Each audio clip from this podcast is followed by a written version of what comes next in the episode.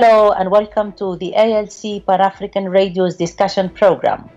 The discussion program brings together experts to reflect on a variety of current security issues facing Africa at local, national, and international levels.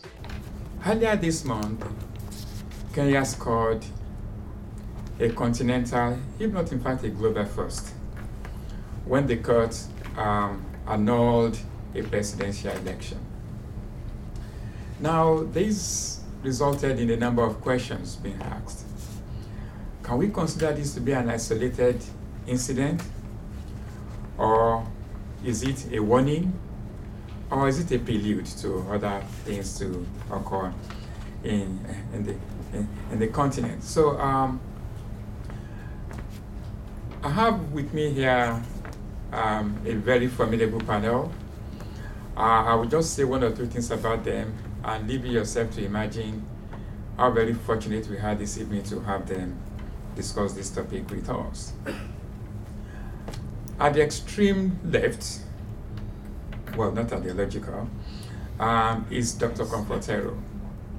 Um, Comfort is the program director um, since 2000, since January 2011 um, of the crisis group that is based in Nairobi. Um, in a previous life, um, she uh, had worked uh, in many places. In fact, she used to be a colleague here at King's College London before she took a very wise decision to move on to more interesting things in life. um, so, Comfort is a great pleasure to have you. Comfort um, finished, uh, did, his, did a PhD at the London School of Economics, and she's been on the editorial board of several journals. Uh, Comfort, thank you very much for coming, and um, we look forward to a very interesting discussion with you. Next to Comfort is Awino. Um, Dr. Awino Okech uh, is a lecturer at the Center for Gender Studies at the School of Oriental and African Studies, SOAS. And um, she had a PhD in critical gender studies at the University of Cape Town.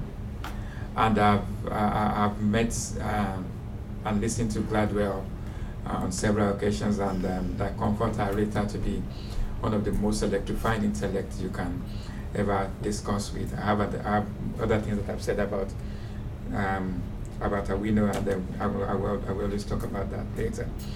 So, um, Awino will also be discussing this very important um, subject with us, and we look forward to having um, Awino's views on some of these issues. And um, last but most certainly not the least, we have Gladwell Otieno. Gladwell is the founder and executive director of the African Center for Open Governance, AFRICOG, um, a governance um, and anti-corruption civil society based in Kenya. Um, inescapably, the, the role that she has had to perform would have placed her on the firing line of, of, of, of many of, of, many in Kenya. So it's a great pleasure to have to have um, to have the three of them here, and we look forward to um, having a very interesting and fruitful discussions with them. So, um, I was informed that today the full judgment for the um, by the judges were actually released, so which particularly makes this discussion to be extremely, extremely um, timely. So I've discussed with the with the panelists, and um, we have come to the conclusion, even though the decision was taken in absence, that Gladwell will be the first speaker. Um, then Awino will know we follow, and then we have Comfort. So Gladwell, the ball is in your court. yeah, how much time do I have? Um, 10 minutes. Yeah, because uh, there's so much to tell. And, uh, and speaking to an external audience, you have to balance between too much detail because there's an immense amount of detail. A lot of it, you know, sort of numbers because we're talking about elections. Uh, a lot of you know there's a there's a there's a great deal to tell. So without further ado, I'll say that um, AFRICOG is a member of the civil society Kura Yangu Sauti Yangu coalition, which has for over a year uh, been uh, doing work around the elections. Um, and this is not the only civil society coalition working on elections. Um, uh, I also belong to the Kenyans for Peace with Truth and Justice, which has since um, 2008, uh, during the post election violence which followed the disputed presidential elections of 2007, uh, we formed ourselves into a coalition which uh, sought uh, not just peace, but peace with truth and justice. Our contention was that it's not possible to have the peace without the truth and justice, and this has been an ongoing uh, you know, uh, area of contention between the more conservative parts of society and the more progressive parts of society in Kenya. The conservatives want peace, they want calm, they want quiet, they don't want questioning, they don't want dissent. And the, and the more progressive forces say that unless we deal with the uh, underlying forces which have triggered successive crises around our elections, we're going to keep on repeating um, these crises and probably in a increasing downward spiral. Um, so uh, the Kura Yangu Sauti Yangu, that means in Swahili, my vote, my voice. We came together because unlike other groups, we felt that the problem wasn't so much the technical aspects of elections. Uh, we've spent huge amounts of money over the years, all sorts of elaborate technology, all sorts of elaborate procedures which continually collapse. Uh, they collapsed in 2007, they collapsed in 2013 and again 2017, as we have seen from the Supreme Court decision, collapsed again. Um, and so we spent a huge amount of money on the technical aspects and uh, you know the, the international partners donors whatever the politically correct term is to describe these people who give money to other countries to uh, you know run their elections, etc. Uh, they've spent huge amounts of money. They've invested millions and millions of pounds, including the British government, in processes which are deeply flawed, and they've done it again and again and again, despite uh, the repeated failures. I've mentioned the last three elections were uh, were basically uh, flawed. They were basically fraudulent.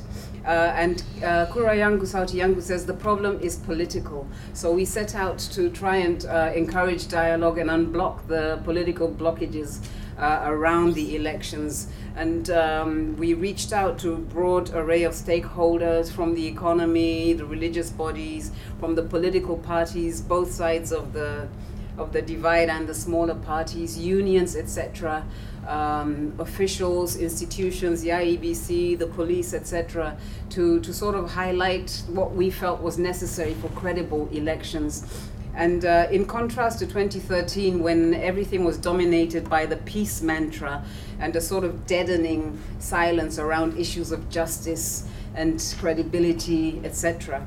Uh, this time around, I think the message of the necessity for credible elections as a precondition for peace and stability, uh, I think that uh, gained a lot of ground and uh, and influence, and I think not last due to the work of the Kura Yangu Coalition. So we've been doing. Um, analyses of the pre- preparedness for the elections uh, in the pre-election period we monitored the elections, we deployed monitors and gathered information and gathered uh, evidence. And based on the uh, evidence gathered, we published our analyses uh, of, uh, of a state of preparedness, which was basically you're not prepared uh, in very, very many critical areas. And on election day, our monitors and, um, and our observations uh, basically affirmed our pre-election concerns, which we publicized widely. Um, and following the the elections, we then looked at uh, post-election dispute resolution, because we had also been involved in the in the first uh, challenge against the presidential uh, uh, election in 2013. Civil society mounted uh, a presidential election petition uh, to the Supreme Court. Uh, and so uh, this was part of the work post election. Now, this, uh, you've said, is an unprecedented uh, decision of the Supreme Court in Africa, which very much departs from the former Supreme Court, the first Supreme Court set up under the the new constitution of Kenya, an extremely progressive constitution passed in 2010. Um, and this decision basically annulled the presidential elections, said that they were so fraught with irregularities and illegalities that they could not uh, be allowed to stand. So now we're in an unprecedented and uncharted situation where we're going into fresh elections, uh, something we've never done before. Uh, now, um, our findings of various uh, massive failings, uh, which, if when the Supreme Court finally publishes its decision, um, you'll find basically there were there were such massive irregularities that uh, justified justified questions have been raised as to whether an election actually took place. Um, so.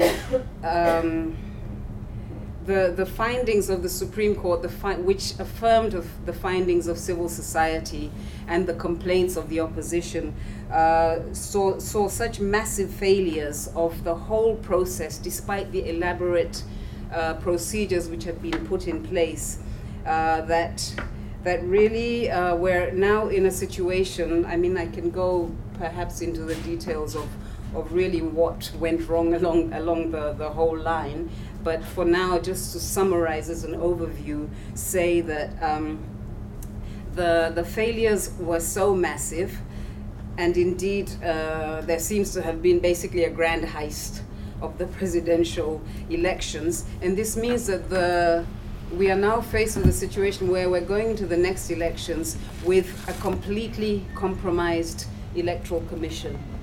Uh, the opposition has said that it will not go into the next elections with unless there have been major changes at the IEBC, and this includes particularly changes amongst the leading um, the leading staff of the secretariat who've been at the electoral commission for for uh, successive um, electoral cycles, um, and also changes in the amongst the commissioners.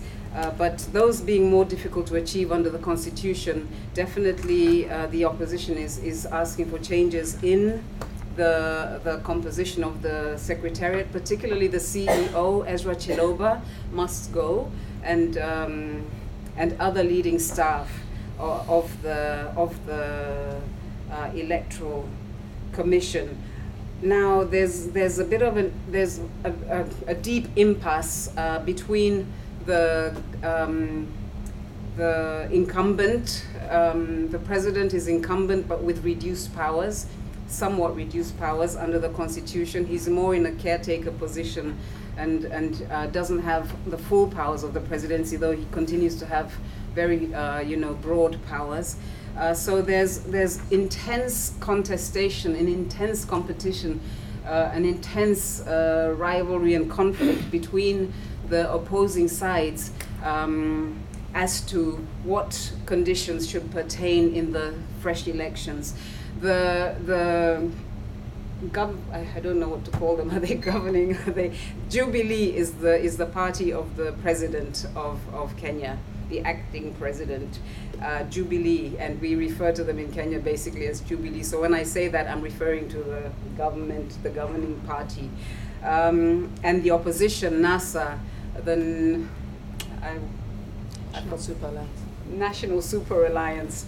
They keep changing their names, but the opposition is NASA, and the government government is uh, or the um, ruling party is Jubilee. Uh, there's a huge chasm in terms of uh, what needs to happen. Jubilee, strangely enough, is perfectly happy going into the elections with an unreformed and unreconstituted uh, electoral commission. One wonders why. Uh, Jubilee is happy to use the same technology that failed or was not used uh, or was uh, hacked uh, in, in these last um, elections. so basically, um, without without uh, far-reaching changes and and far-reaching assurances uh, by the by the electoral commission, uh, Jubilee seems to be very happy to go into elections uh, without these changes, trusting probably that the result would be the same, and that uh, you know going into an election with those compromised compromised personnel, compromised uh, commission, compromised procedures. Uh, and also partisan security forces which have been very ready to deploy brutality against in opposition strongholds. Um, this this would mean that if we go for elections with, without reforms, we're going to have a repetition of what happened on the 8th to the 11th of August uh, this this year. Um, I should also add that um, okay, NASA, the opposition wants far-reaching change, um, and basically Jubilee and the Electoral Commission seem united in their resistance to that change. Uh, there have been a few interesting developments. Um, which also underline then the level of criminality which went on uh, during during these elections. The chairman of the of the commission has written memos to the to the CEO of the commission which have leaked, and these uh, these uh, memos have sort of um, told Kenyans that actually what the opposition has been saying, what civil society has been saying all along, is justified. Uh, he wrote uh, an internal memo, uh, um, one on the 5th of September and another one two days ago on the 18th of September, in which he raised uh, issues with the CEO and asked for explanations um, on, on what had gone wrong. It, it transpired during the Supreme Court case. The Supreme Court ordered a scrutiny of the, vo- of the vote and of the of the um, electoral materials, the ballots, and of the ICT system. Uh, the ICT system was to be used to transmit the votes and also as a sort of control mechanism uh, on on the votes. And in his memo, he asks the the CEO several pointed questions, um, such as why ballots didn't all have this uniform security features why his username he he had uh, he, he had a username created for him by ICT personnel in the Electoral Commission, which then proceeded to enter into the uh, IEBC server and alter results about uh, 10,000 times without his knowledge. Um, and these uh, and these results should not have been able to have been altered. So there was massive manipulation of the of the uh, ICT system. Um, there were about 595 polling stations which did, which did not send results. Over 10,366 out of the 40,883 polling stations which did not send results in the way that they were supposed to. Uh, so, uh, uh, huge amounts of figures which impact on over 5 million uh, of the votes, if not more. Uh, there were other there were other questions. It was impossible to say where the electronic equipment, the vote, uh, the Kenya Integrated Electoral Management System kits, which were used for voter identification and for voting. Uh, I, I, mean, for voter identification, uh, it was impossible to say where they were in the country because the GPS was switched off, so nobody knows where they were. Um, many of them were. Um, were uh, in areas where there was no coverage, so no results were transmitted. So a whole range of, of really uh, uh, shocking uh, failings which point to criminal intent from the very beginning of the process in terms of subvert, subverting the vote. Um, it's, you know, it's quite a detailed uh, process. I should have explained how, uh, you know, how the process is supposed to go but uh, I think I'll, I'll do that later on. All I will say is that um, right now we have a stalemate in Kenya. We've got violent demonstrations by, um, by supporters of the ruling party, which have not been put down with the brutality that, uh, that uh, protests by opposition supporters were, were put down with. Um, and these have been encouraged by the leaders of the of the uh, of the government, uh, the president and the deputy president. There have been incidents of uh, ethnic harassment, people being pulled out of their cars and asked to identify themselves according to their political leanings.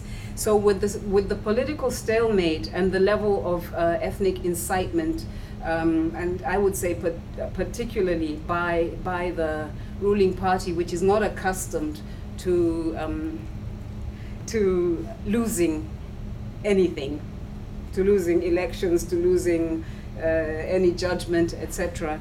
Uh, we have a situation where Kenya is teetering on the brink.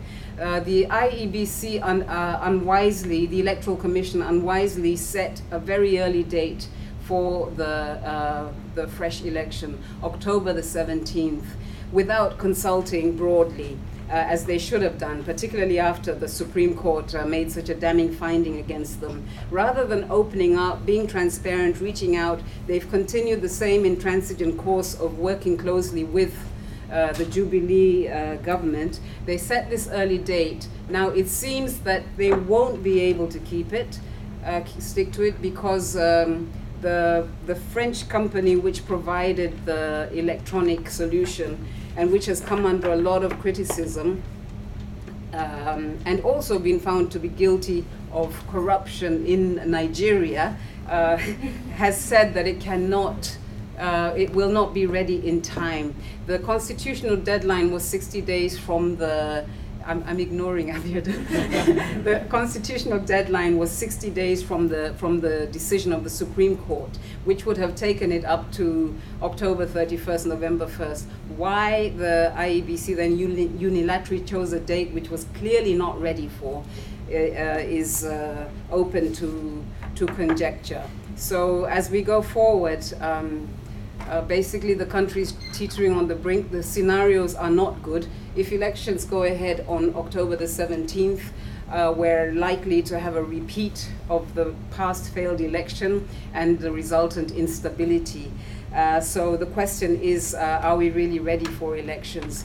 Uh, and are we, do we have the time to make the sort of changes that would need to be made in order to have a credible election which is acceptable by all? Sorry, I've glossed over a lot of stuff, but uh, I, maybe I can return to it in the.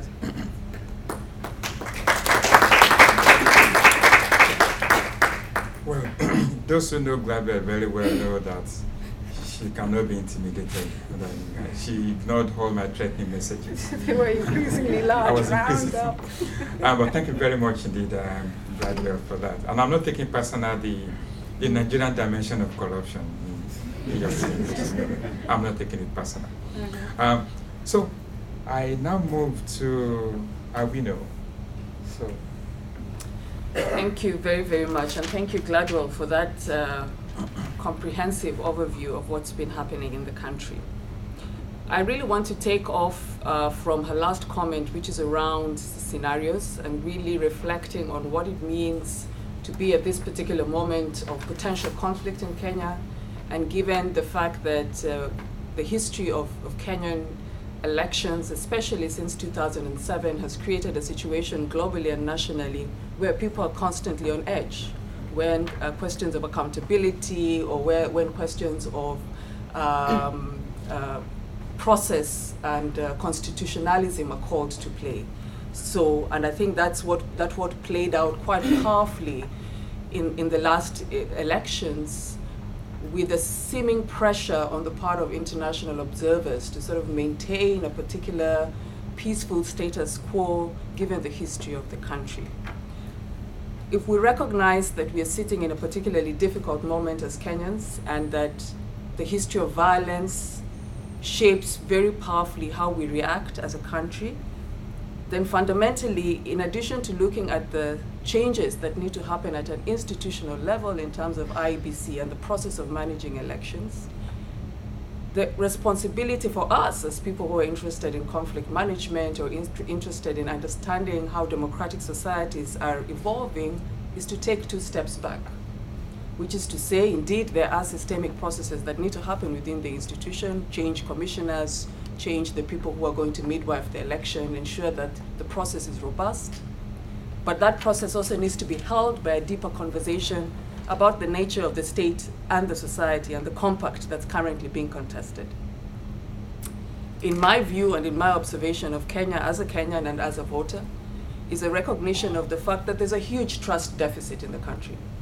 Now, a lot of us may have assumed that a robust constitution and putting in place a whole range of reform me- mechanisms, whether that was the police reform measures, creating in place the Independent Electoral Commission, including changing the one that was previously there in the last election to this one, and, and widening spaces for conversations between citizens and these institutions would deal with the trust question, but that has not necessarily happened.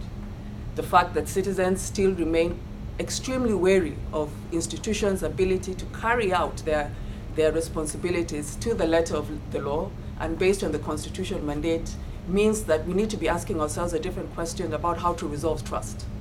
And, that, and it's clear that putting in place institutions that function uh, with laid out procedures is not necessarily the mechanism that is going to do that. And so that's a question that has to be put on the table. How do we resolve the trust deficit that has created a situation where even when institutions are provided with proper mandate, legal mandate, their ability to carry out their tasks effectively and in a manner that is considered um, uh, abiding by the law fails to happen. So the question of trust is one that we must center. The second point is a recognition that there's something that has shifted in Kenya. And that shift for me is, is uh, evident in the fact that we have seen a growing wave of citizens beyond formal civil society organizations who are much more interested in calling for accountability. So the debate around state accountability, the debate around a clean, fair election is not a debate between formal civil society organizations. It's not a debate between NASA and Jubilee. It's a debate between Kenyans and the regime that they want to see in place. And I think we sort of miss that in the process, in the ways in which the reporting of the uh, election petition was done, in the ways in which reporting and discussions around the demands that are being made around the Electoral Commission as well as the next process of the elections. This is not a demand that is being made by an individual seeking to seek power. Yes, that might be the face of the, of the electoral petition and as, as well as the face of the demands, given that they are a political candidate. But behind that are a whole wave of citizens who are saying that there's a deeper commitment to building a new Kenya and the ways in which to resolve this trust deficit that I've talked about requires that conversations around how the IEBC is reformed, how institutions actually live out the mandate without interference from the executive, requires that we broaden, we broaden the theaters of, of, of, of, engagement and conversation. And this is something that has been raised very powerfully across different spaces. That when IEBC is consulting around the date for the election or consulting around the shifts that need to occur within the institution, this should not be reduced to a conversation between two political contestants. This is actually a conversation about how election processes are managed in the country. And if indeed, as, the, as, as was argued by, uh, by, um, uh, by the sitting president through his lawyers, that the, the, the people, uh, the voice that matters is the voice of the citizens, then we must center citizens' voices in making determinations around the changes that need to happen within the commission and the processes around election management now and in the future. The third thing which must be put front and center, even as we address the question of reforming the IBC, and this is deeply connected to, to the notion of trust, is, a, is the ways in which civil liberties continue to be curtailed by a regime that insists that they have won fairly and squarely. And we saw a lot of this happen through uh, our colleagues seated here right after the election, the very specific targeting of organizations that were deemed as a threat to the regime of the day, organizations that have consistently, very publicly called for credi- credible processes, not only just around elections, but around financial management, around budgetary processes, around parliamentary and legal processes. The big, the larger, the larger framework that we must remember here is that while there have been specific targeting of individuals, very specific individuals and institutions, there's a larger conversation that is happening in the country, which is about the fact that that targeting is, repre- is representative of a deeper systemic problem in which regimes that are insecure, regimes that are fragile, begin to slowly curtail the channels through which citizens can engage on particular issues. And I want to emphasize a few to illustrate the point that I'm making. And the ways in which this has occurred very clearly has been through a range of securitization discourses that began building up in earnest in 2013, right after the Westgate Mall attack.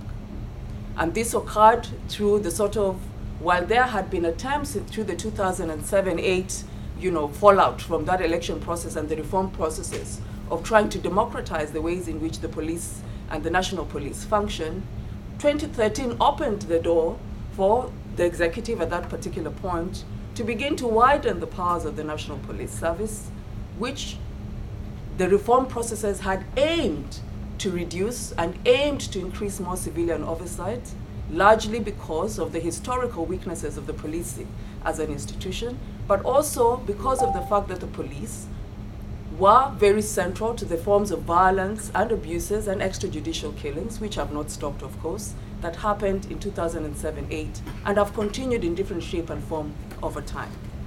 So it is not by accident that you, you, you saw Westgate, you saw the Mpeketoni attacks, and a range of other Al Shabaab related attacks offer an opportunity for the National Police Service to be kitted with what many would call significant military grade kind of equipment that national police in a lot of countries do not necessarily have.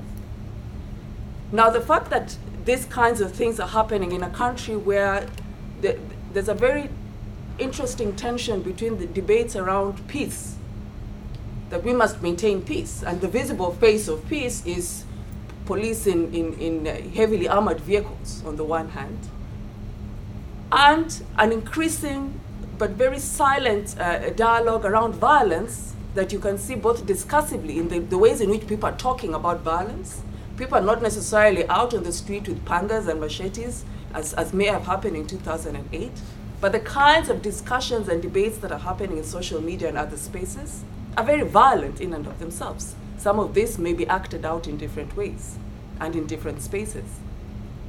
But there's, so there's therefore this very uncomfortable tension around let's keep peace at all costs, yet we continue to arm the national police, who are sent out to poor, uh, uh, you know, peri-urban sites of, of, of, the country to, to, to sort of manage uh, communities that are already poor, underserved by the very state, and therefore continue to criminalize as well as label often young, male, black, poor men in those communities as criminals as the source of problems and not necessarily place responsibility on the regime through its political programs to actually resolve the socio-economic and political problems that ensure that they are sending people to those places so that they do not become violent. Why, therefore, do people see violence as a route to resolving deeply socio-economic and political problems? How is it that the state can't begin to, to center its own responsibility as opposed to reinforcing violence as the tool through which to resolve dissent within the country. The fact that people see elections as highly contested processes and see the, the, the potential of, of whoever their candidate is as shifting their socio-economic uh, circumstances means that we need to be having a different conversation. This is not a conversation about oh, it's not a conversation about curtailing or maintaining violent people, managing violent people. It's about creating a situation in the country that people feel they're equal players and have access to the goods and resources that any government of the day is managing on their behalf as voters. The final point that I would like to make, since Alao is right here pushing papers in my face,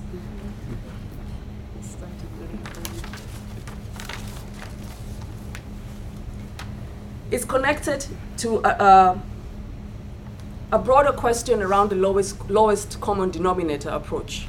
And I think because we are seated in London speaking about this, it's, it's obviously very important for those who might be listening to this from a different context to remember that, as Gladwell has pointed out, the complexities of this, the current moment in Kenya, does not mean that what the, what the Kenyan people need or what the Kenyan state needs to do is simply resolve the, the, the very tiny thing that will allow us to push over to the next point until the next crisis occurs. So this is not, in my view, the conversations that we need to be having, having about Kenya right now should not be reduced to one about creating a commission, an electoral and boundaries commission that can, man- that can get us through as a country through the next presidential rerun, and then we can be left to our own devices. And that the reform of the electoral commission, this particular moment we find ourselves in as a country around the, the, uh, the very robust challenge to electro- electoral management, is about a larger conversation around the state and the society in the country. And that we as actors, as interested actors, whether we are funders, donors, or partners who are interested in Kenya's democratization process, we must not reduce this to a conversation about the lowest common denominator. Is it Chiloba we want out, and once that is done, the, the process moves on? That, that's not how we should be having this conversation with all parties concerned who are, right now are represented as the opposition candidate and the sitting president, but as for Kenyans as a people. Thank you.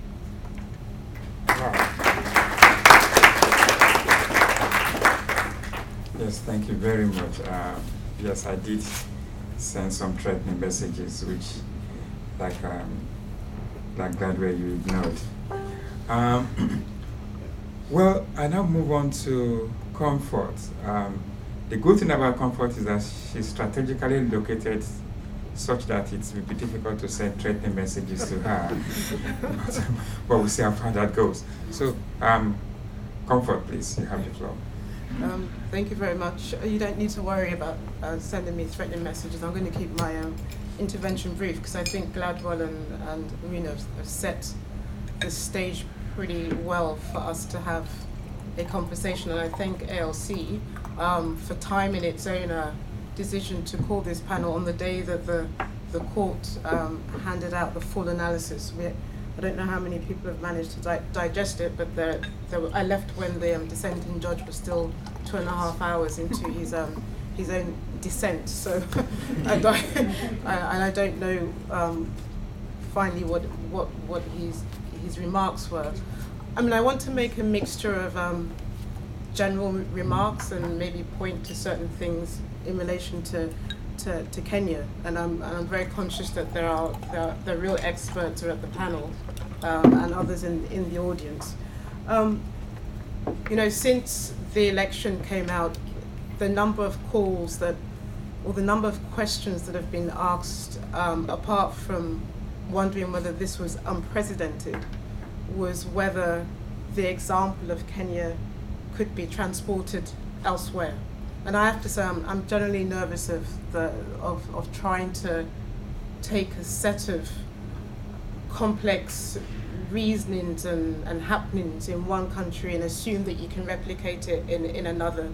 Why the, why the court took its decision, um, there, are le- there are clear legal reasons, and one only just has to look at the, the decisions. Why it was able um, to happen in Kenya, also, I think you have to appreciate Kenya's own long struggle for, for constitutionality and improving constitutionality, and also the transformation. I mean, I think it, I think it was in an, it's like in the 1990s where, you know, that big, you know, push for ending um, one ruler, one party rule and moving to multiple party democracy was really gained. So I think where you start your history to understand how it came today um, is important to understand how the court was able to make that decision. But nonetheless, we are constantly asked as observers, and that's what I am, um, into, uh, into Kenya, um, whether there are other examples similar to this or whether you can take this example elsewhere. And for me, it's quite important, primarily because um, the stakes are high in Kenya because of what Kenya represents. Um, every statement that we have issued has factored in Kenya's weight in its region, and what it does has rippling effects in the region. Now, there is a, another more, even equally contentious, and one that really has the capacity to suck in the region, um, another vital election that's coming down the road. Uh, actually, it may, not, it may never come down the road. It looks as though we're going to go into real violence and instability in the DRC. And so when I think of what Kenya has done, I ask myself, well, what can the, the citizens, civil society in a country like the DRC learn and take away from Kenya? Especially a country that doesn't have, I think, the similar kind of resilient institutions and has never been blessed, even despite everything that has been said about Kenya today um, and in the in the past and will be said later. Um, there are there are I think there are qualities that I would like to take away from what we've seen in the last month about the resilience of people and institutions and ensuring the checks and balances are not just in theory but in practice because that's what happened as well that you had a supreme court that was able to rise above the executive and I mean I don't know and history will, will prove it and some of you will, will be better placed to, to tell us and that the, the Chief Justice himself alluded to the harassment and the threats. But despite all of that, it was able to rise above and make its judgment. And that, that is something that, that has been read and appreciated and understood quite fervently right across the, the continent. I also think that it helps sort of nuance the debate um, around authoritarian drift um, it's become a very compelling narrative, particularly in the Horn of Africa. And when you look at the regions, the other countries in the regions of, of, of the Horn of Africa, um, Ethiopia, Uganda, Rwanda, Burundi, um, I think there is a way in which we can begin to nuance that, that debate. Um, we have spent you know, some time looking and reflecting at what is happening in West Africa for example. Ten years ago, uh, the narrative for West Africa was very different. Uh, it was very one of you know a conflict of um, a region of conflict of anarchy, uh, Liberia, Sierra Leone, Ivory Coast, um, and Nigeria, where we're still grappling with the with the issues there. But I think what is interesting for me and and and one of my takeaways is that I, I think that Kenya is uniquely placed is that it is different in the region it is a country that has tried and worked very hard in the democratization mode. And there is a price to pay when you go down the democratic path. And Kenya pays that price. And there's a high price for it. And Kenyatta struggles with that. Because at the one at the one, you know, you have a choice. You can either be a police state in the form of Eritrea, or go down the path of democracy and still try to rein in the progressive nature of democratization. And I think Kenya is at an interesting path. And yes, I am concerned about the scenarios that will play out. One, whether the 17th of October will happen. Can we even, if they change the 17th of October, can they even deliver on the 1st of November, given everything that Gladwell has said? So there are a number of looming you know scenarios that, that I think will should be bothersome and I think they, these are worth understanding further Gladwell I, I think we should we should look at those those scenarios um, more um, and what it means for the constitution as well.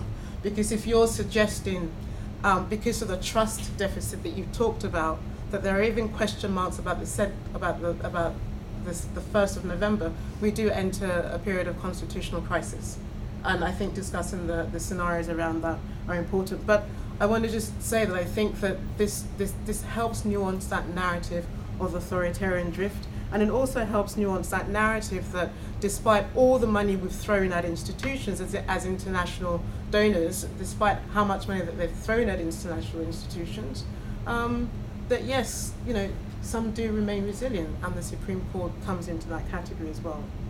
Um, I also think that what happened in Kenya um, is significant because of the, not just because of the Horn of Africa, but because the Central Africa where Kenya borders on, the narrative is of third termism, where the constitutions are usurped, where the constitutions are thrown away, where we go through a fallacy of a referendums, where, where presidents can continue their stay in power. So Congo, Brazzaville, and Rwanda is are good examples.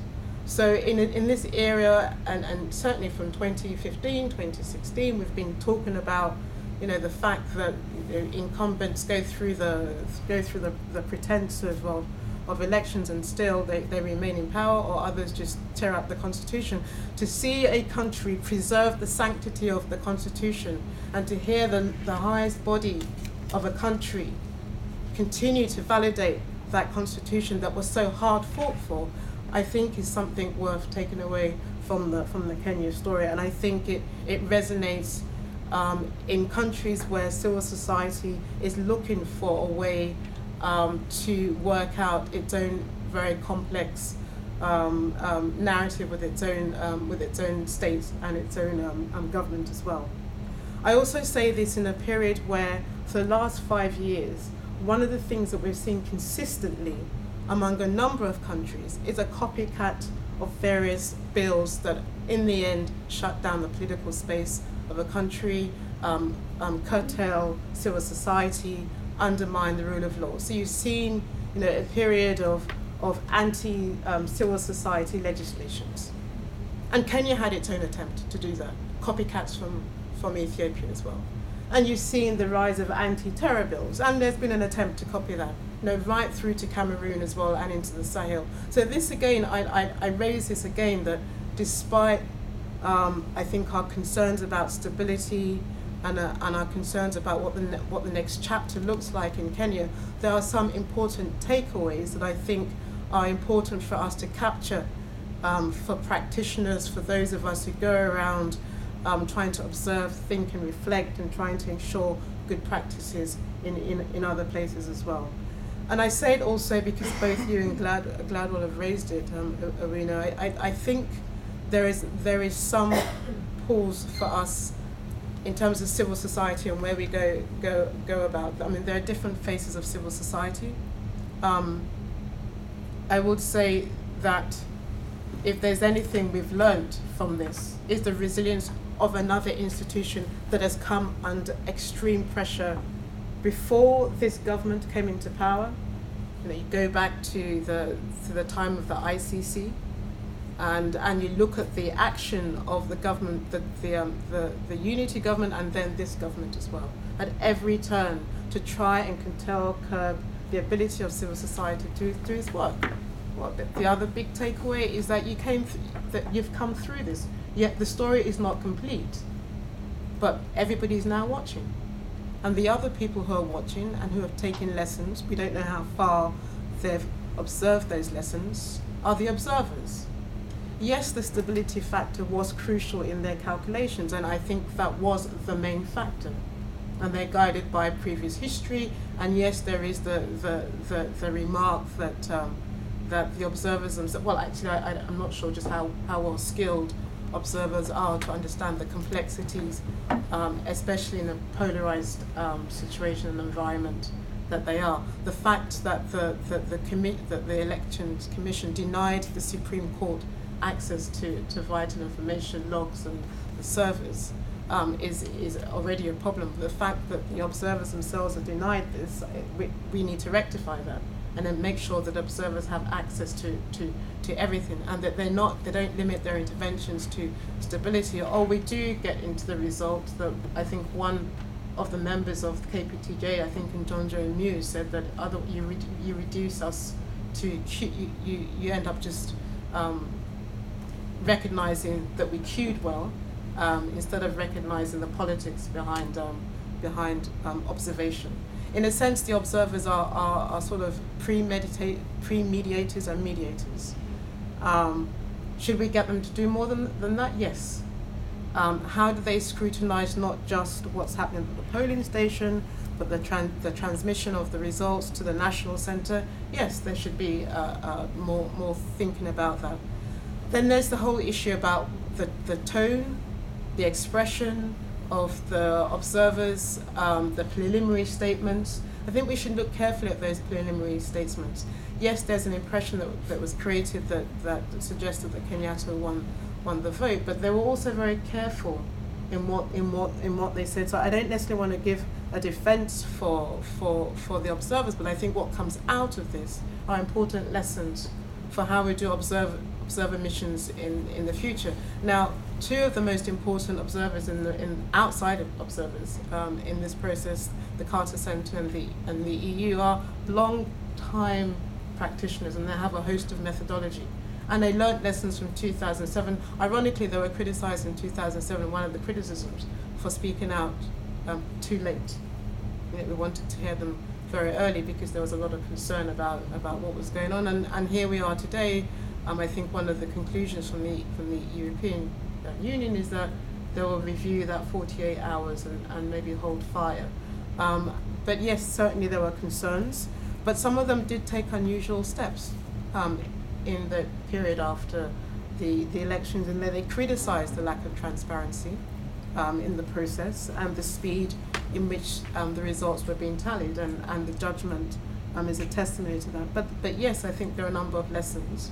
Uh, but there are a number of lessons that came out despite um, what we say about Nigeria. There were a number of lessons that came out of the Nigeria in 2003 and in 2007 that led to a review of the election and led to um, Jega becoming the, um, the, the commissioner there and for improving things in Nigeria. So lessons I learned from Nigeria as well.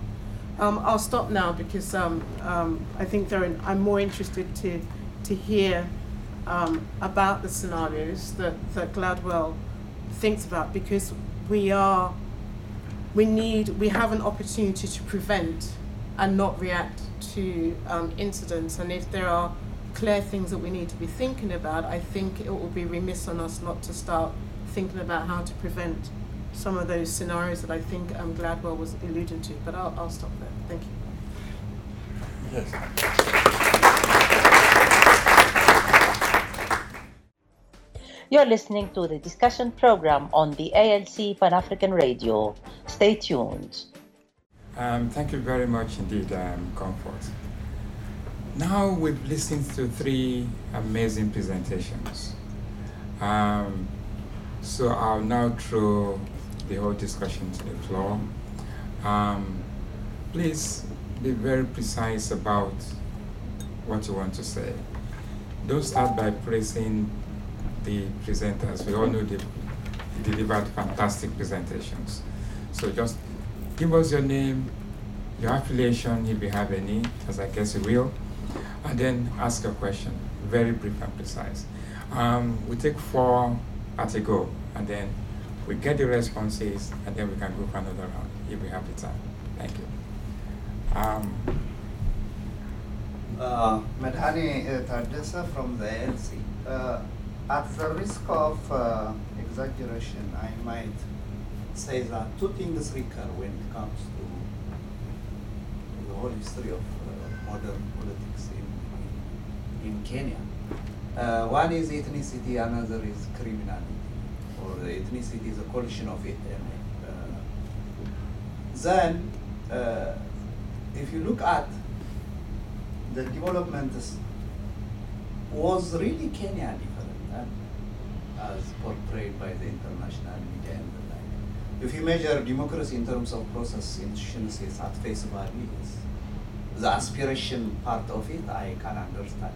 But the transition to democracy was either negotiated clumsily or violent. So, I mean, so given that history, I think we should dig deeper.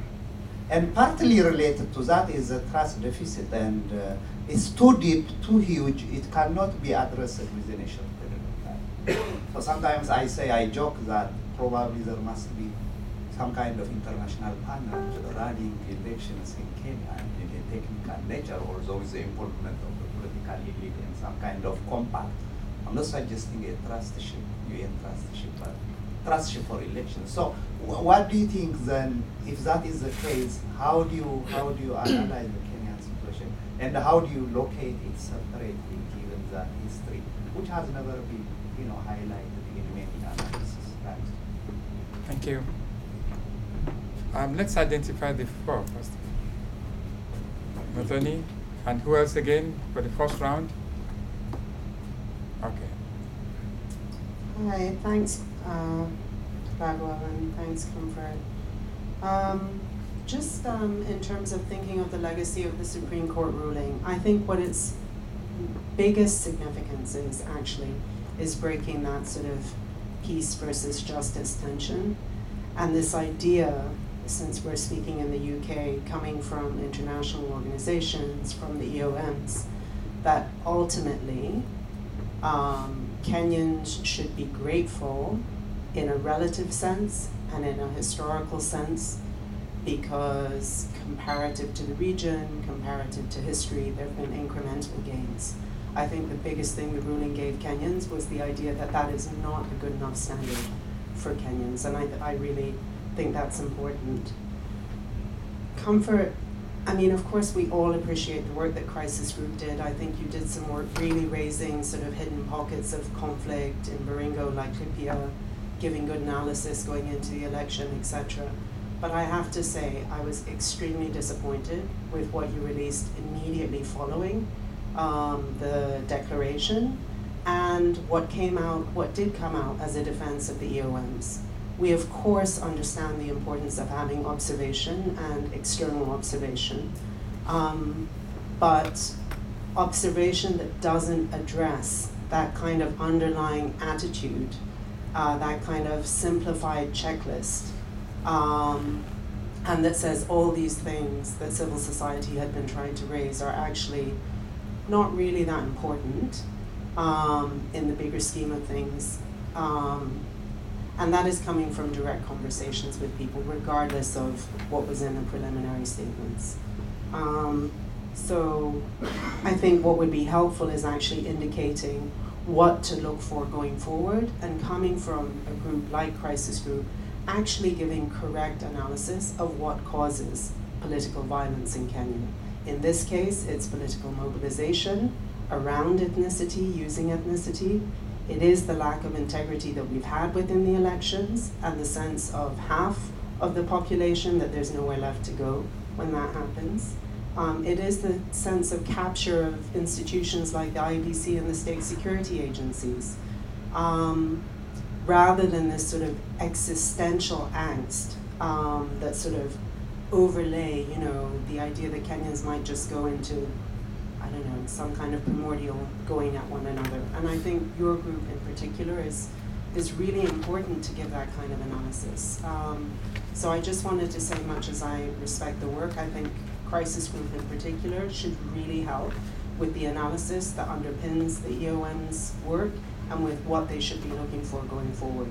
In terms of averting the scenario, the worst case scenario that Gladwell talked about, it is a very simple, clear checklist that the Supreme Court ruling gave us, that the two court ordered reports gave us, that civil society has given us about where things failed once people had cast their ballot. Um, thank you, Muthoni. Um, another question for this round?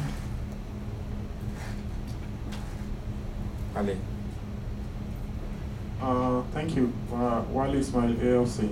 I wanted to pick up on the comment that uh, Comfort Ero mentioned. Uh, I think your very last sentence actually, when you are talking about what does this mean for the whole business of ele election observer missions in Africa, the way election observer missions are composed, the methodology for observing elections, the mandate of observer missions, what exactly did they do, uh, to what extent has uh, Kenya exposed the inadequacies in the old current systems of, uh, of, of observing elections. And, and going forward, um, I think, if I remember quite, I mean, this is my second point. Uh, is uh, the first one is a question, obviously, but the second point is uh, to join in the speculation that uh, Awino mention in terms of scenarios building. If I cast my mind back to the Nigerian election in 2007, I think, it was also very close. Uh, at the Supreme Court, I think it was the verdict was four four against three. It was extremely very close that Nigeria perhaps could have also annulled. But the the import of this is, uh, are we going to see an era of judicial activism, in, in you know, across the continent in relation to election-related uh, uh, cases going forward? Thank you. Um, can I take one more, or we just? Okay, while we are thinking, I think Wally has touched on some very interesting points, really. Um, whether there will be judicial activity, activism, I will leave it to um, for the panelists. Um, I don't know the extent to which Nigeria is always one one card shot in in most things. So, so, and again, I think it's quite interesting that you pointed it out that uh, about the activities of, uh, of election monitors. Uh, my own experience is that elections in Africa are not actually rigged on the voting dates. Um, the whole job leading to the rigging of election will have been completed days before the observers come in. So, so it's a different thing. and, but I'm quite interested in having the views of the of the um, of the panelists. Um, I'll start again with um, um Gladwell. Thank you. Uh, I'll answer or comment in no particular order, not in the same order the questions were asked. In terms of are we entering an era of judicial activism in Africa, we're not even certain that if the the uh, fresh elections are held, and uh, and again there were to be a challenge to the Supreme Court, given the sort of intense pressure uh, that's been um, you know, put on the Supreme Court judges, the majority, um, you know, including their security being withdrawn or their or their or the police not responding to their request for personal security, including all sorts of defamatory stories in uh, in social media and in the media, uh, including stories of collusion between uh, the judges who gave the majority decision and uh, and you know, various figures in civil society and in the opposition, publication of call logs, um, you know, of judges, uh, you know, pri- uh, call logs, which were obviously obtained from the uh, biggest uh, service provider in the country, if they were real. Um, because we have a huge element of, uh, of fake news in this election and also the involvement of companies like uh, Cambridge Analytica and uh, the British PR firm BTP Advisors, which engages in basically black ops. Uh, but given the sort of pressure these judges have come under, we're not sure that they would be able to repeat uh, because the failures would be very much the same. The failures were the same in 2007, uh, more so in 2013 with the introduction of electronic uh, safety mechanisms.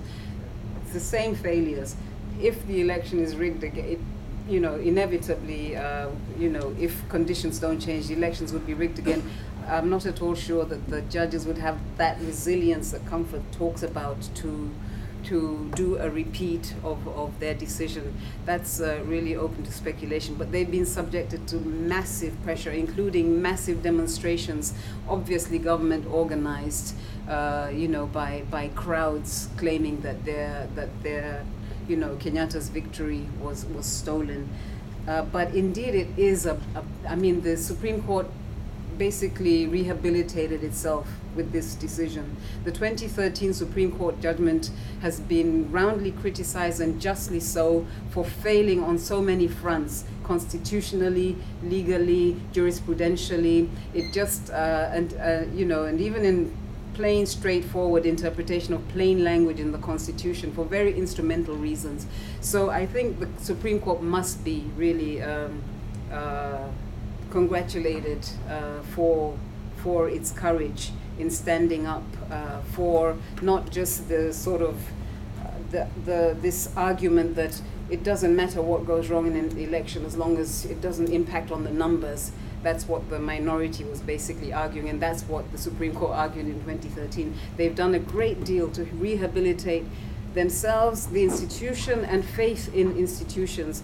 Uh, if, they, if they had repeated what happened in 2013, we would be in a very different situation now. We wouldn't have a Supreme Court, we wouldn't have elections. Uh, you know, people would not be interested in that. So hopefully they would, would have the, the courage to, to continue. On election observers, I don't want to accord them too much importance. I think uh, their presence is necessary, but I don't want to spend too much time discussing them. Uh, we, you know, the things have been said, you know, uh, about them, and I agree that uh, basically they ended up uh, um, endorsing prematurely a process which was absolutely catastrophically flawed. As I said, there are reasonable grounds to believe that no election was conducted. So, um, And as Abiodun says, these things don't happen on, on election day. Uh, you know, on election day, uh, John Kerry will come in and say everyone queued in a very orderly manner. That's, that's basically almost racist, I think. Uh, and we have greater aspirations for ourselves. And what we've noticed in our relationships with the with the representatives of the so-called international community, which is the Western countries, and observers, is there's been a shift in, in let's perhaps influence.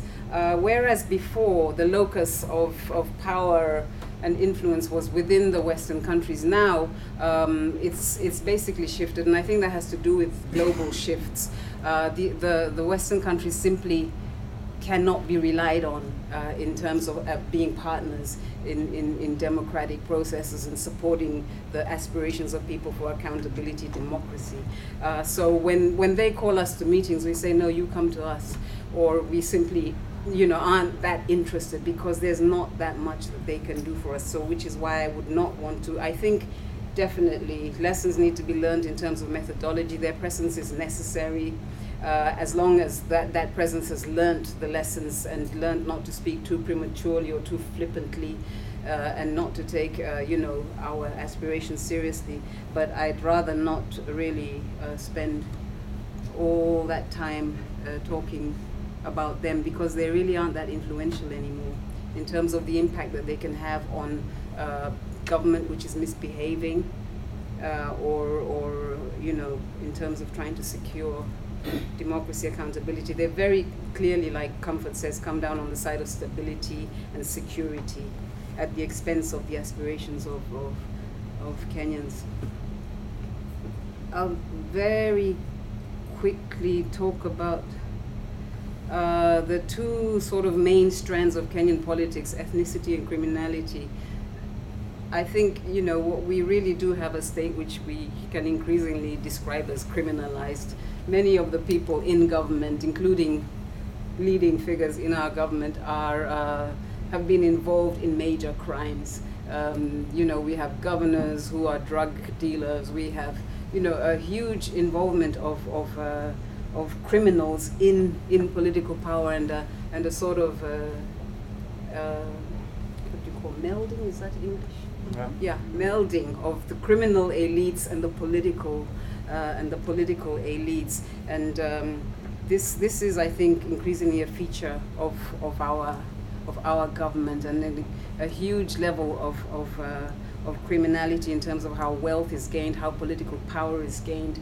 Uh, it's not for nothing that you know billions and billions and billions of shillings have been stolen by this government in the run-up to the elections, because that's how you buy power uh, in order to, to keep on being able to you know, get great wealth and uh, influence uh, through criminality. So that has had a trickle down effect through, throughout the whole country and on our political systems and on our social and public uh, uh, morality. And these elections have been no different in, in that, in the, you know, the, the impact of bribery, of, uh, you know, uh, the government misusing state resources in order to campaign and gain political power.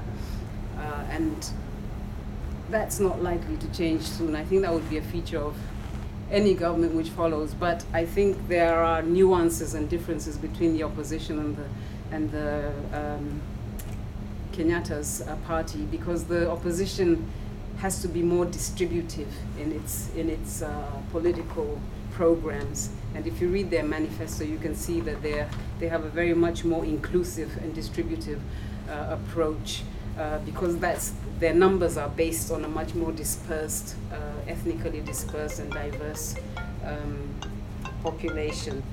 Uh, but still, the criminality and the corruption will continue to be a feature of our politics for some time to come. You want to repeat that come from the president of Kenya? I'm Sorry.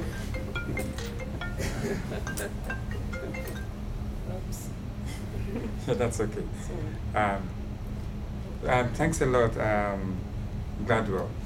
Now, Awido, can we have your views on the issue of judicial activism, um, the role of international election observers, and the dichotomy between ethnicity and criminality in Kenyan politics? Okay, I'll speak to the first and the last. Uh, so, Wale, if, if we have subscribed to the idea of constitutionalism as the ways in which, you know, our state will be constructed, then the courts must be full, put to their full use. They must be tested. So I don't think we can run away from the likelihood where there are robust, you know, court systems and robust constitutional mechanisms from a certain level of litigiousness, uh, whether by citizens or, or, or you know, through other mechanisms. In this particular context, we're talking about elections. But I think the ways in which we talk about judicial activism sometimes is, is often intended to poo-poo at, at attempts to call for accountability. So where judges, for instance, you know, extend, uh, you know, a much more comprehensive in the way in which they look at the issues before them you know, so that it's not just about the legal claims in a case, but they're much more comprehensive in the ways in which they assess the merits and, and merits and, and, demerits of the case, then we, we label that as judicial activism. I know that that was a big thing that was raised in the 2013, you know, election petition where the court was urged by one of the, the lawyers that don't, this is not the time to be judicial activists, you know, just, you know, consider the larger questions in the country at this particular moment, you know, and, and be measured in your response. And I think that the, the fear of, of the, the broader repercussions, the desire to be measured, because apparently, as, as a continent, we need to be held hostage by our potential as a people to constantly erupt into violence, means that we actually do not pull our, put our institutions and push them to their full measure. We actually do, are not able to see what these institutions can do. And I think this is the beauty of this particular ruling, is that there's evidence right before us that Kenya has not blown up you know. People have not run amok and are not burning each other at the stake. And that actually there are very civil conversations that are happening across institutions and across citizens about what the country needs and what the country requires. On the question of, of, of ethnicity and criminality, I, as, as a Kenyan, I, I be, and, and as a Kenyan and as a scholar, I think I've seen a significant shift in the ways in which ethnicity is mobilized in political discourses. And I believe that the rest of the world has not caught up to that shift. And that shift is one that has, has moved away from your you know, 1990s analysis of your ethnic kingpins. And, and I think we are still stuck there, assuming that Odinga has a mass of Luos who run after him, and uh, has a mass of Kambas who immobilizes. You know, I do not believe that is what is happening in the country at this particular moment, especially in the ways, in terms of how ethnicity is mobilized politically. I say this because what, what in my view we are witnessing right now is a certain siege mentality in a section of the country that, is, that has been fueled by particular ideas about annihilation, threat, risk, and, and, and the potential of an entire community to be wiped away. And these things are happening discursively. And I think this is where we really need to pay attention to how discourses are circulated. They circulate through assertions about the fact that one person cannot win an ele- you know cannot lose an election, uh, and therefore there, there are constant attempts to push for broader conversations around democratization is about the individual and it's not about the systems in the country. They, they circle when within particular communities or within particular public spaces, radio stations, there, there's a constant reinforcement of the idea that if X comes into power, then Y is going to be wiped out and will die and will no longer uh, uh, uh, uh you know, exist in this country. So this siege mentality has sort of heightened a conversation on ethno-nationalism in a way that I've never seen before, you know, and it has shifted quite radically. So it's no longer about little, little communities fighting with each other because, of, because the terms in which Kenya was created was false. But it's, there's a, a deeper fear around annihilation, risk, and, and existential crisis that is framing how uh, ethno nationalism is being built in the country. And that is what we need to disrupt. I, I, I do not believe that the average Kenyan walks around uh, as, as, a voter, as, as, a, as, you know, as a person who comes from a Odinga's community, let me say that. I do not walk around waiting for Odinga to tell me how to vote. You know, and the majority of, of, of Kenyans who do not think that way. And I think internationally, the ways in which analysis on Kenya continues to happen still balkanizes us into groups of people who think from our ethnic cocoons, which is not accurate. I think Kenyans have moved on significantly from that. And the mobilization of ethnicity is, is, is, is being done in a quite sophisticated way, and it's, it's, it's hinged on fear. The fear factor has been mobilized in a very sectional way, and, and, uh, and, and it's, it's a twisted narrative from the 2007-8 uh, uh, violence. Can I very quickly just? I, Okay. th- I think uh, you may be right in terms of fears of annihilation, etc. But also, there's been very, very active uh, uh, mobilization and whipping up of, of feelings of superiority Mhm. in certain groups. So it's not just the fear of, of uh, you know, uh, you know, of, of uh, violence, suffering negative consequences. There's also a narrative that's been pushed of, of certain people, uh, you know, um, who see themselves as chosen and, and don't, don't, you know, see themselves as predestined to rule the, the country. So there's that, that nuance, you know, that aspect of it. Thanks a lot for that interjection. Uh, I'm sure we'll be coming back to this. Um, Comfort, you had a number of specific questions turned to your direction, so Um, yeah, um, I mean, directly to, to, to Medhane, I don't disagree with, with your observations. Um, I mean, we can, I'm conscious of the fact that we're speaking live, but we can discuss um, our own internal deliberations. And there were, even leading up to that and after that, and even leading up to the to making the first of September statement as well. So, but my colleagues wouldn't disagree with you because they're also um, um, Kenyan, so they they recognise that, and I'm glad you acknowledged what we did before because that those underlying traits were very much um, the build up to our work that acknowledge, acknowledged and said that you know people need to sit up and understand what are the undercurrents behind these elections. Um, and there was the, the the statement that we made in the elections as well. So I mean, I, I, I don't dispute um, what you said, and I think when you look at what we said on the first of September, that um, statement was not just about the observers to be in, needing to be introspective and reflective, but we mentioned ourselves in that statement. So we, we publicly um, reprimanded ourselves.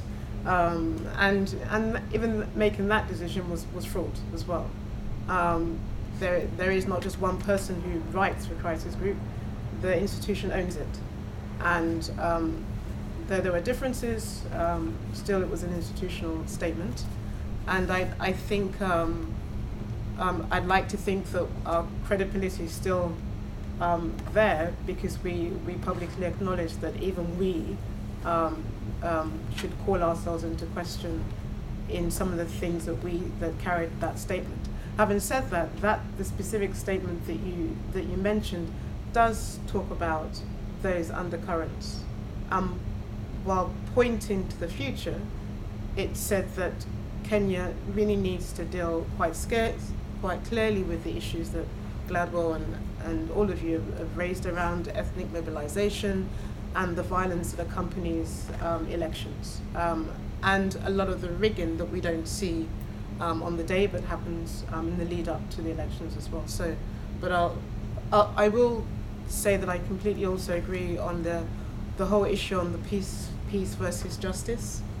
Um, some of the, the reporting that came out soon after the judgment handed down was very alarmist, assuming that the country was going to go into uh, a severe crisis. When on, on the contrary, you know, there have been some interesting conversations that have been that have been had, um, and I, I, I also think that from an analyst perspective, there's been a lot to learn from from that uh, from that conversation. And I go back to what I said. It, it, it's a mark of the resilience of a country that that you don't fall into that trap that oh, the country burns just because of this decision. But there are some useful conversations, some difficult conversations. There has been a raising of the temperature. There has been hate speech as well. Um, but there but there are some important conversations, and how those hold out. Um, I think we we have to wait and see. But I, I take your criticism quite well.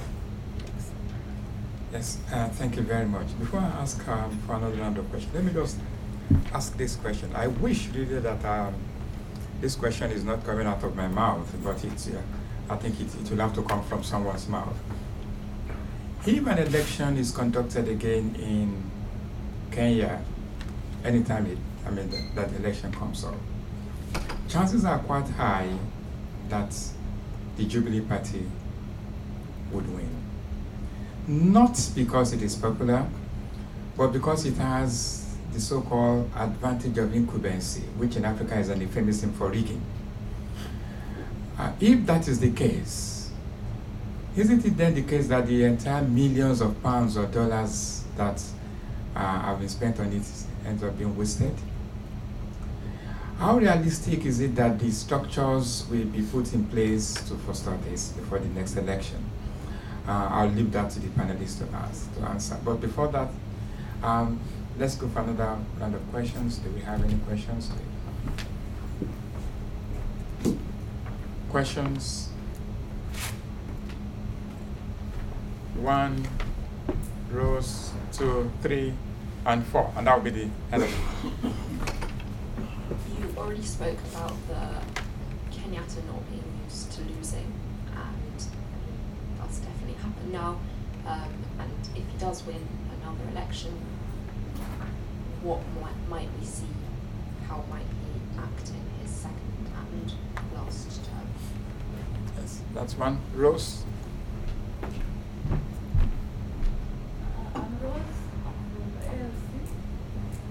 Uh, my question is this as a Kenyan, I've been wondering which is the way to go because as we've said, structures have not been put in place, whether we vote on 17th or whether we vote in December or November. Would it be better to have another government of national unity so that structures are put in place? Or, because either way, whether we vote, whether the Jubilee government wins or the NASA government wins, the other half of the population will actually not feel that their wish went through. So I think we also need to look at what best should we do. Because the current IEBC, which has refused to open the servers, may actually not be able to do anything much because they already have a predetermined, maybe we, most of us believe that it is already predetermined. So what is the best way forward? Should we look at how best our leaders can now sit and come up with better institutions. I know we have tried, we have improved, but there is still room for much better institutions. Thank you very much. Um, I am quite new to this. I've not been exposed to the whole Kenya presidential election before now.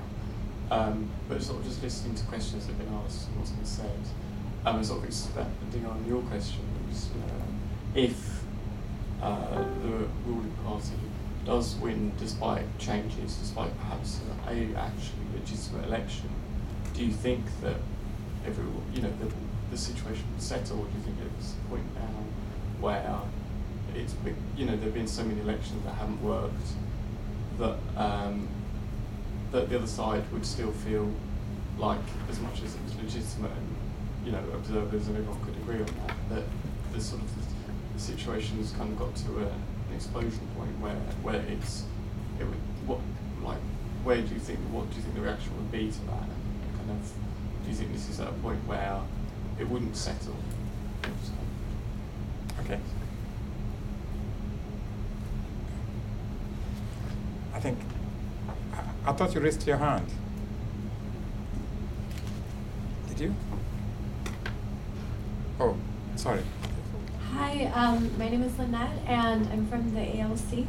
And my question was, what does the situation in Kenya? I know that uh, Comfort discussed a little bit about how it reflects the region and how it has carried leadership within that region. But what does this current situation affect in the region, especially for the DRC, um, given the circumstance? And it was stated that that maybe there won't even be elections. You know, can you please um, explain that further?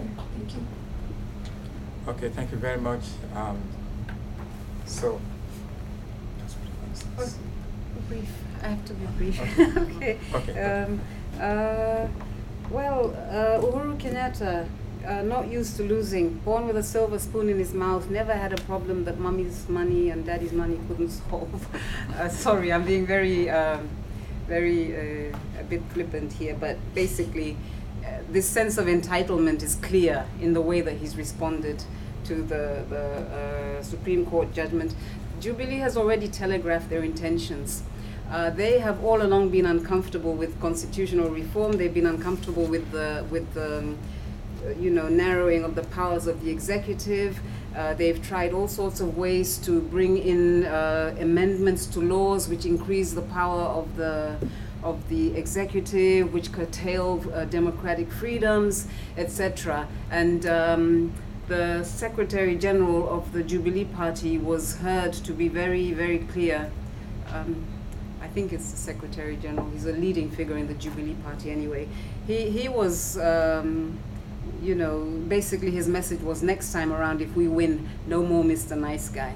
So uh, their, their intention, I think, uh, given, uh, given their preferences, they would want to roll back the constitution, they would want to increase the powers of the executive, and, in, and indeed that's the way that they, they've been behaving uh, you know, in terms of securitization of, of public life.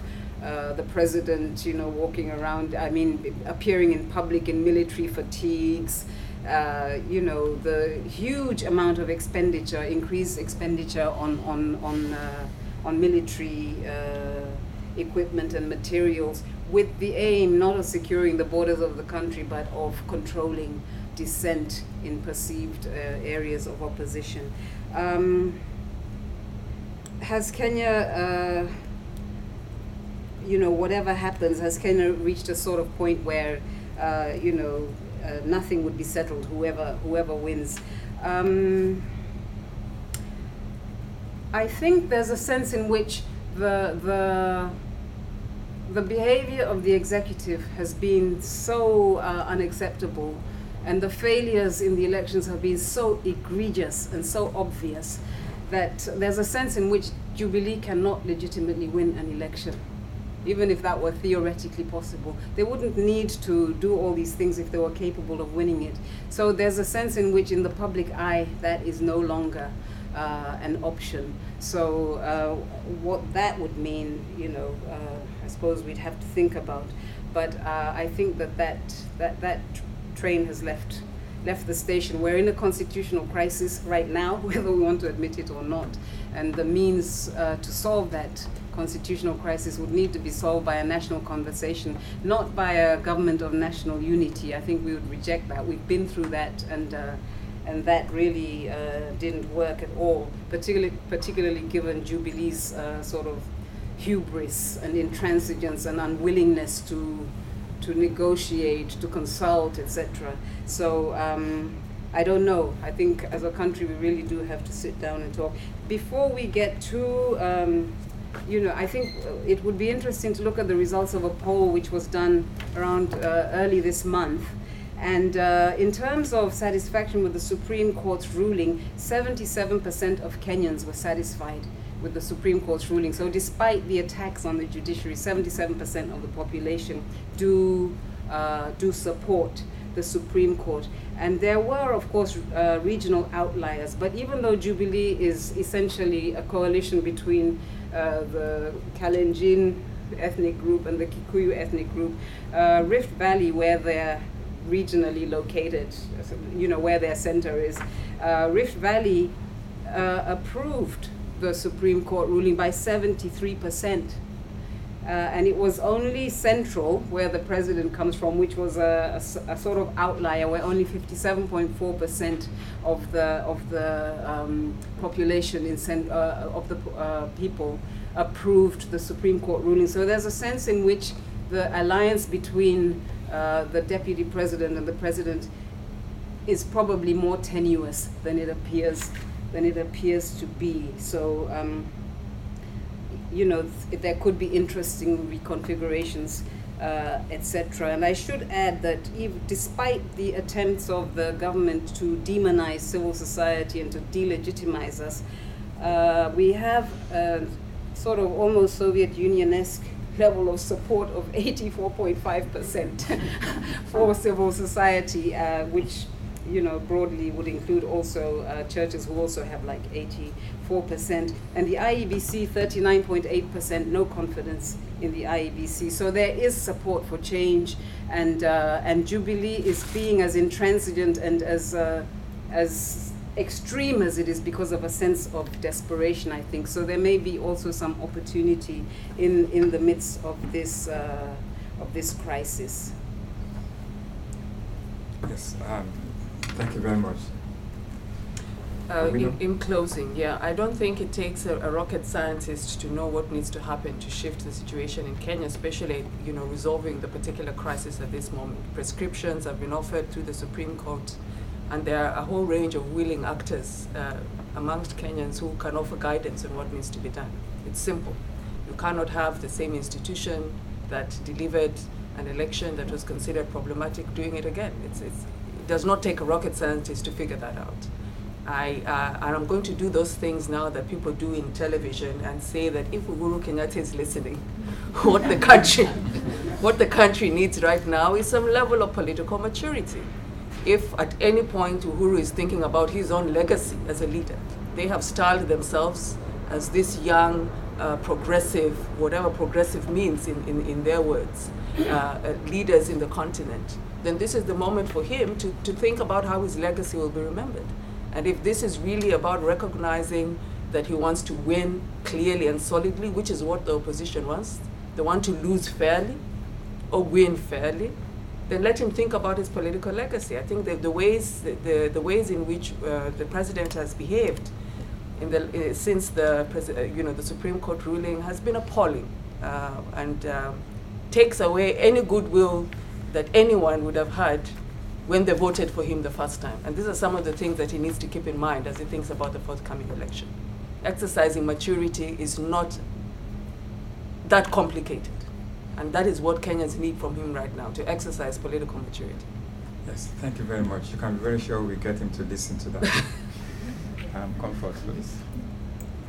Um, you asked an, an interesting question in that despite everything, yeah. Kenyatta may still end up in the victor, and that's a that's a plausible scenario, and, and it's one one that has to be taken seriously. Uh, it's what happens the day after should he win that I that I well we've seen some of it already.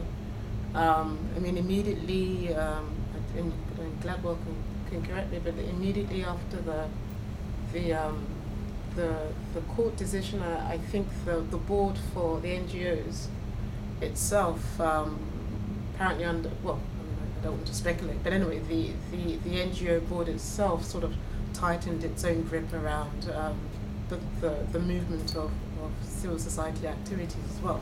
So you're already, you, you're seeing what, you know, already the, the path is already clear in terms of what's going to happen. There have been threats about cutting the, the budget of the Supreme Court um, after um, should he come into should he come to power. So and you and you've seen the language that has been used against the, the court. So, you know, you, we to answer your question, Abuja, we, we, we, you can, you, we can already see what, what the future looks like if that happens. Um, whether he wins or not, I mean, I, I think the troubles will, will be there because should he lose, um, and I so so that's so. I mean, it's I, I'm not. I, I don't have a good answer, um, but I don't know that Gladwell and Owino, you've also answered the question because you're both suggesting, quite rightly, that the trust deficit it, it's so low to question whether the first cut-off date, first of November, is even possible. And so, what happens after then? Do you do you extend the life of the the president and work these things out, or, or what do you, or, or do we operate in a, in a in a vacuum? It's that's the bit that that's the conundrum that I don't understand. I'm not quite sure what what either of you are concluding on, on that point because that is the big issue as well. Um, if you're suggesting that that the, the election was so yes was so egregious, you don't see how um, you know this same body can perform the elections, then what happens comes the first of November in terms of governance of the country. Well, that's not a very interesting note to end. um, but don't forget that at the beginning I said that we are particularly fortunate to be listening to three of the finest minds uh, on the topic. And um, I'm sure you'll all, you'll all agree with me that that utterance has been clearly vindicated. Once again, Comfort, thank you very much. And we know we're very grateful. Gladwell, thank you very much. Um, once again, ladies and gentlemen, thank you very much, and I'm sure we've started something that we cannot complete. So once again, thank you very much, and I think it's a pleasure. Thank you for listening to the discussion program on the ALC Pan African Radio. For this and other programs, please visit our website at alcafricanradio.com. You can follow us on Twitter at Radio ALC and on Facebook at ALC Radio numeral number one. For feedback on this and other programs, please send an email to info at africanradio.com.